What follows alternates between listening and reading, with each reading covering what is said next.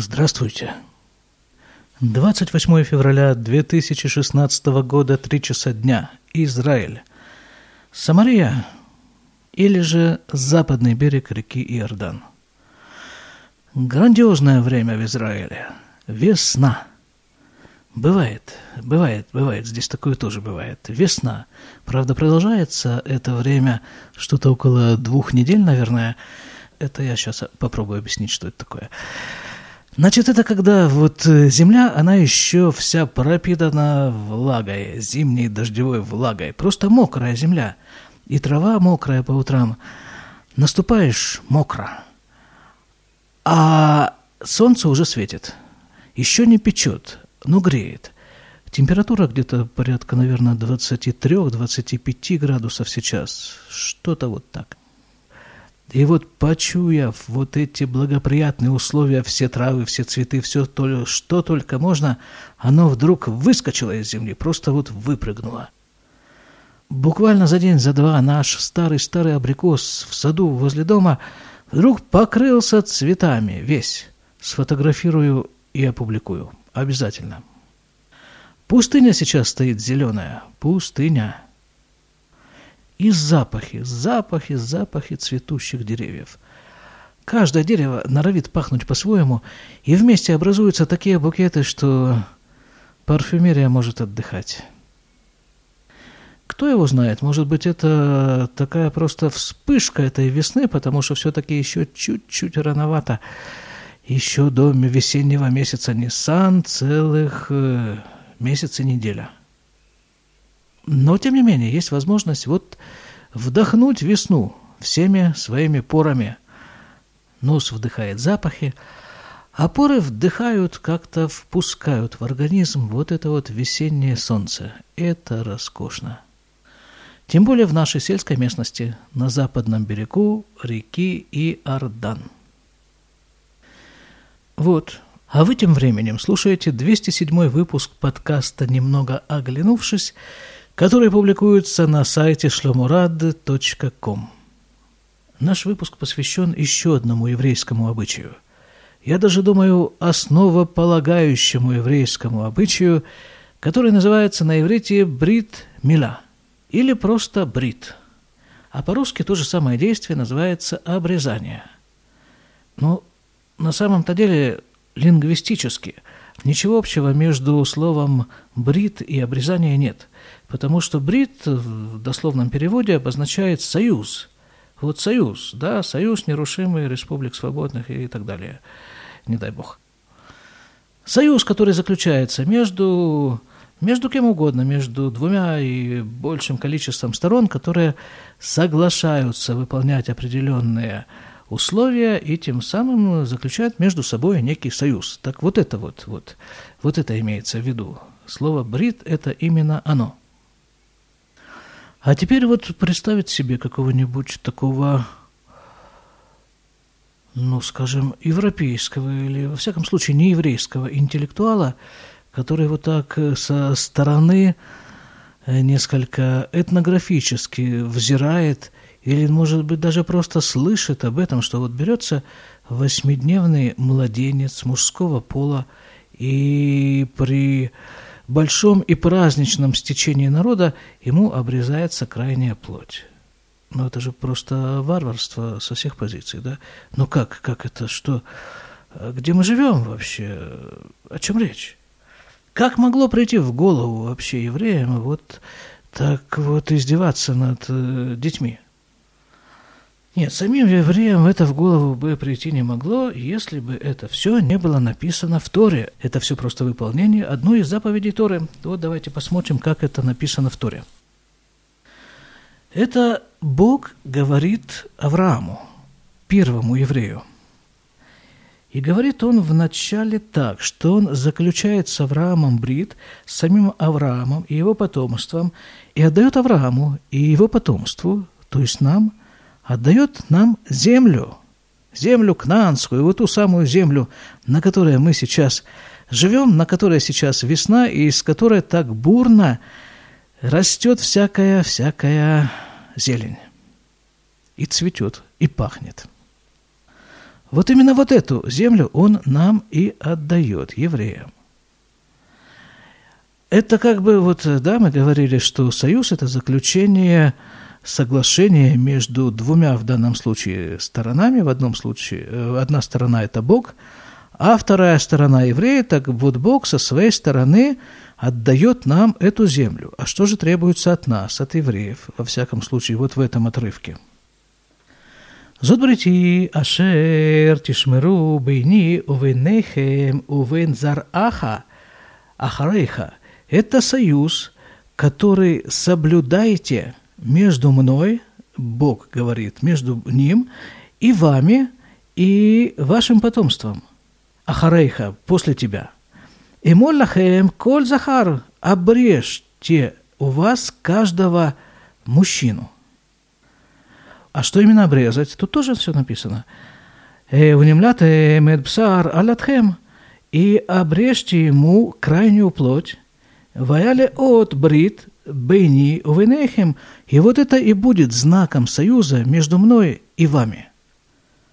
То есть получается, что, да, вот что, что такое вообще, когда заключают там между государством, между какими-то, не знаю, торговыми предприятиями союз, какое-то соглашение – Э, собираются люди, представители этих э, сторон, э, сидят, обсуждают, потом вместе вырабатывают некие условия, записывают их на бумаге, скрепляют печатью, подписью. Вот этот документ является носителем этого соглашения. А у нас каждый еврей несет на себе печать этого самого соглашения. То есть вот это самое обрезанное место – и причем ведь от этого никуда не денешься, да? Вот эту вот самую бумагу, ее можно порвать, ее можно сжечь, сказать, зачеркнуть, сказать, что все это недействительно. А вот э, в нашем случае еврейском, когда это все у тебя на теле начертано, если можно так выразиться, ну, ну куда это денешь? Ну, обратно же не пришьешь. И дальше написано в Торе, «Бен шмонат им им ол лахем кол захар». Э, в возрасте 8 дней будет обрезан у вас каждый ребенок мужского пола. Ледоротейхем во всех ваших поколениях. Ялит байт у мекнат кесев, рожденный у вас э, между вами или того, кого вы купили за деньги, раба. Вайтабрид бифсархем, и будет этот союз на, вашем, на вашей плоти. Лебрит улам, в знак э, вечного союза. И вот сразу же после заключения этого союза Авраам взялся исполнять свою часть соглашения. То есть он обрезал себя, ему было в то время 99 лет, и обрезал всех своих домочадцев мужского пола, включая первого сына Ишмаэля, которого родила ему Агарь. Ишмаэлю было в то время 13 лет. Вот, собственно, на этом и основывается обычай мусульман обрезать э, ребенка в 13 лет. А потом уже, когда у Авраама, у его жены Сары родился свой сын Ицхак, вот его уже обрезали как положено, на восьмой день. А теперь давайте посмотрим, как происходит обрезание сегодня. Вообще это тоже своего рода какая-то загадка. Но известно, что не все евреи исполняют все заповеди Торы. Назовем это так. Но вот эту заповедь обрезания, ну, в Израиле, во всяком случае, я не знаю процентов, конечно, но вот так вот по, по каким-то своим личным соображениям и ощущениям, я думаю, ну, процентов, ну, 99, наверное, исполняют. Неважно, этот еврей может э, больше ничего не исполнять, во всяком случае сознательно, но вот обрезание сделать сыну, это, это вынь да положь. Э, в любых прослойках, в любых э, категориях израильского общества обрезание делается. Посмотрим теперь, как же оно делается. Ну, во-первых, для обрезания нужен здоровый ребенок – если вдруг, не дай бог, ребенок рождается не совсем здоровый, или есть вот такая э, нередкая ситуация у новорожденных, называется она, если я не ошибаюсь так, гемолитическая желтуха новорожденных. Ничего, нормальный здоровый ребенок, просто он желтый. И это проходит в течение нескольких дней, но вот если уровень билирубина в крови у ребенка выше там каких-то определенных цифр, то Моэль, чуть попозже поговорим, кто это, он не берется его обрезать.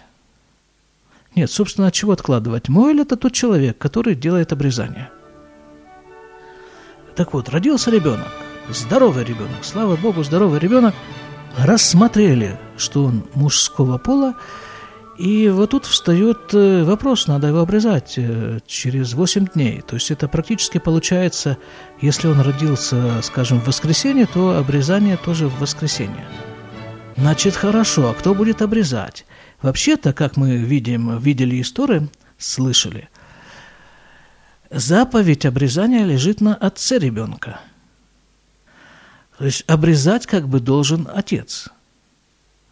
Хотя я знаю таких отчаянных отцов, как минимум одного, нет, больше, чем одного, которые доверяли все приготовления к процессу обрезания э, сделать Моэлю, а вот сам, само вот это вот э, фактически обрезание, просто вот обрезать крайнюю плоть, это, это делали они сами – но таких смельчаков мало, поэтому стандартно всю процедуру от начала и до конца доверяют совершить Моэлю. А где же его взять? А как узнать, что за Моэль, где Моэль? Ну, хорошо, тут, как, как водится, спрашивают у знакомых, спрашивают э, вообще, наводят справки, наконец выбирают Моэля. Связываются с ним, он ведь должен быть свободен в это время – допустим, Моэль свободен, и вот э, с ним э, договариваются, что вот определенное время там-то и там-то должно быть обрезание. Обычно за несколько дней до обрезания приезжает Моэль, чтобы осмотреть ребенка. Осматривает ребенка, что он здоровый, смотрит медицинские документы, выписки из родильного отделения, что там все в порядке, и вот окончательно договариваются о времени – а иногда, когда в семье много детей, то есть какой-то уже свой апробированный мойль. Вот так и было в нашей семье. Это был такой замечательный совершенно человек. Он уже, к сожалению, не с нами. Он умер, ему было, я думаю, лет 80 или за 80. Раф Авраам Шварц. Это вот был такой, э, как это говорят на иврите, Иш Шельпам – как бы человек вот из тех времен. Он родился в Иерусалиме, вырос в Иерусалиме, еще при английском мандате, и рассказывает всякие истории про Иерусалим. И потом, вот он был моль, он был человек, человек дела. Когда он стучал в дверь, э, спрашиваешь, кто пришел, он отвечает «Моэль». Он не называет даже своего имени. Его имя Моэль. Он объездил полмира, делал обрезание работникам посольства Израиля в разных странах. Он, ну, скажем, если ребенок родился в субботу, да, то и обрезание ему нужно делать в субботу, а в субботу нельзя ездить. Много чего нельзя делать в субботу, но вот обрезание делать можно, потому что, ну, ну, восьмой день.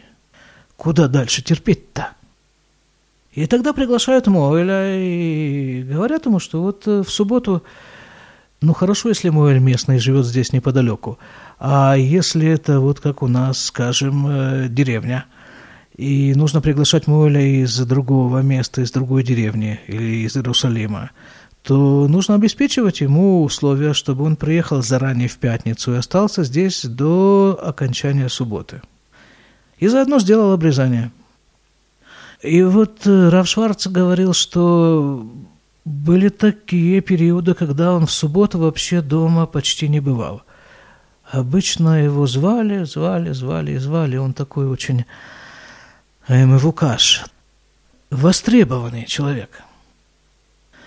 Кстати, забежав вперед после обрезания, через несколько дней он опять к нам приезжал каждый раз и смотрел, что там происходит с ребенком и как вообще продвигается и заодно успокаивал взволнованных домочадцев, ну и рассказывал какую-нибудь историю.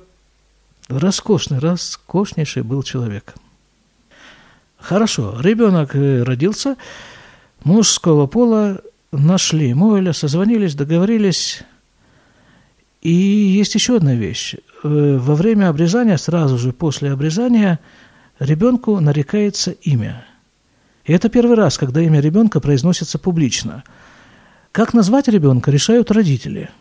Но они держат это в тайне ото всех, пока его не обрежут. На это есть свои причины, конечно же, как и на все остальное. Просто ребенок, еврейский ребенок, эти первые восемь дней жизни до обрезания, он как бы не защищен. Он еще не полностью вступил вот в этот союз с Богом. И поэтому есть такой обычай в субботу вечером у ашкеназийских евреев есть такой обычай. Это называется шлом Захар. В субботу вечером э, к такому ребенку, которому еще не сделали обрезание – собираются родственники, собираются друзья, и они там э, что-то говорят, говорят какие-то вещи, истории, говорят, угощаются, и вот повышают атмосферу святости. Потому что, опять-таки, вот родилась душа еврея в этот мир, но она еще не обрезана, еще рано, и она неуютно себя чувствует – и поэтому ее нужно поддержать. Вот шлом Захар, этот обычай, и направлен на это. Есть еще один обычай. За день до обрезания приглашаются дети к колыбельке этого новорожденного, и дети говорят «Шма Исраэль», говорят еще какие-то э, выдержки истории, получают свои конфеты, расходятся домой. Это тоже, тоже, тоже для того, чтобы поддержать вот этого вот еще не обрезанного ребенка. У сефардских евреев есть тоже свои обычаи, э, похожие на эти. Теперь, день обрезания считается настолько, настолько святым, возвышенным днем, что на обрезание не принято приглашать, принято объявлять. Скажем, звонишь родственникам, знакомым, друзьям и говоришь, вот у нас с Божьей помощью родился ребенок – и брит состоится вот такого-то числа в такое-то время вот там-то. Часто это делается в синагоге или в каких-то местах, в которых можно собрать достаточное количество людей и, может быть, даже что-то немножко и покушать. Ну а такое место ведь тоже нужно найти, договориться с владельцами этого места, организоваться – с едой тоже нужно договориться. То есть вот эти вот первые восемь дней у родителей, собственно, что у родителей? Мама с ребенком, а все это лежит на папе и на прочих родственников. Организация Брита. Но, слава Богу, в Израиле детей рождается много. И поэтому вся эта кухня, вся эта процедура организация Брита поставлена, э, поставлена просто нет больших сложностей, но беготня есть. Все, наступает восьмой день. Обычно это делается утром. Восьмой день, все готово, со всеми договорились, родственники уже приехали, все, все, все приехали, все ждут.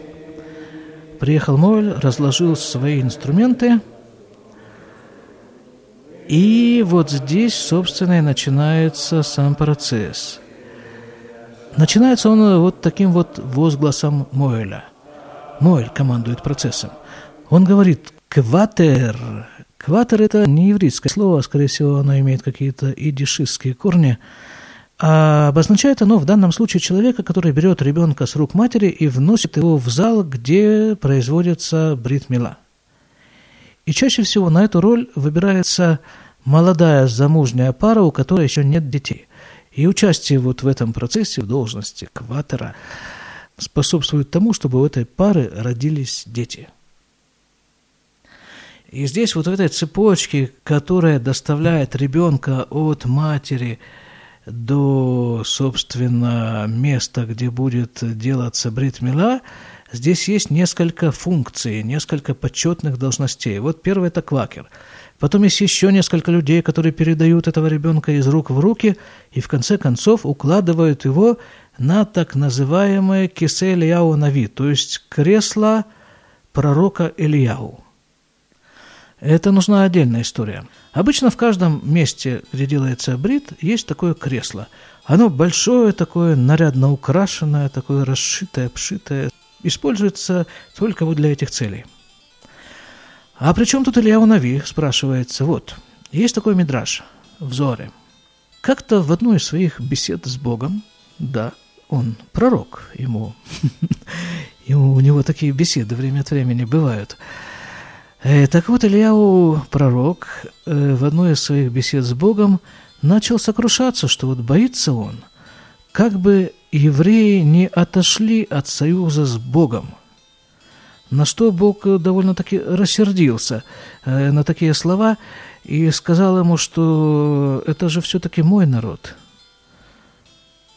И уж как-нибудь, уж худо-бедно от союза со мной он не отойдет, но вот ты, Ильяву, пророк, вот потому что ты так сказал, я тебя обязываю убедиться в том, что мой народ верен моему завету, союзу.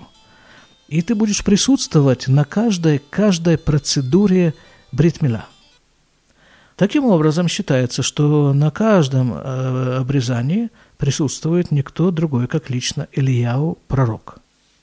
Поэтому и кресло так называется Ильяу Анави. Вот на нем и совершается обрезание – и самая почетная должность э, в этой цепочке помощников, участников, точнее, обрезания, это, конечно же, кроме самого ребенка, это, конечно же, сандак.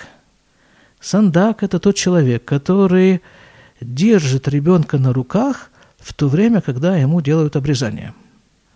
Обычно это такой какой-то почетный, такой, такой уважаемый, такой э, часто немолодой человек – он садится на кресло Ильяу Нави, берет ребенка к себе на колени и держит ему ножки, а иногда бывает, что он держит одну ногу, а вот держать другую ногу – это еще одна почетная обязанность. Для нее избирается еще один какой-то представитель, чаще всего родственник этого ребенка. Моэль выполняет свою работу по обрезанию а отец э, читает определенные благословления, благословения на обрезание, благословение на то, что ребенок приобщился к нашему союзу с Богом, и еще несколько вещей. После того, как обрезание проделано, да, кстати, вот э, наш, э, наш Моэль, Рав, Авраам Шварц, поскольку Мойль старой школы, он давал ребенку э, такой ватный тампон, смоченный в вине, красное сладкое вино, разбавленное соком, в качестве обезболивающего и успокаивающего.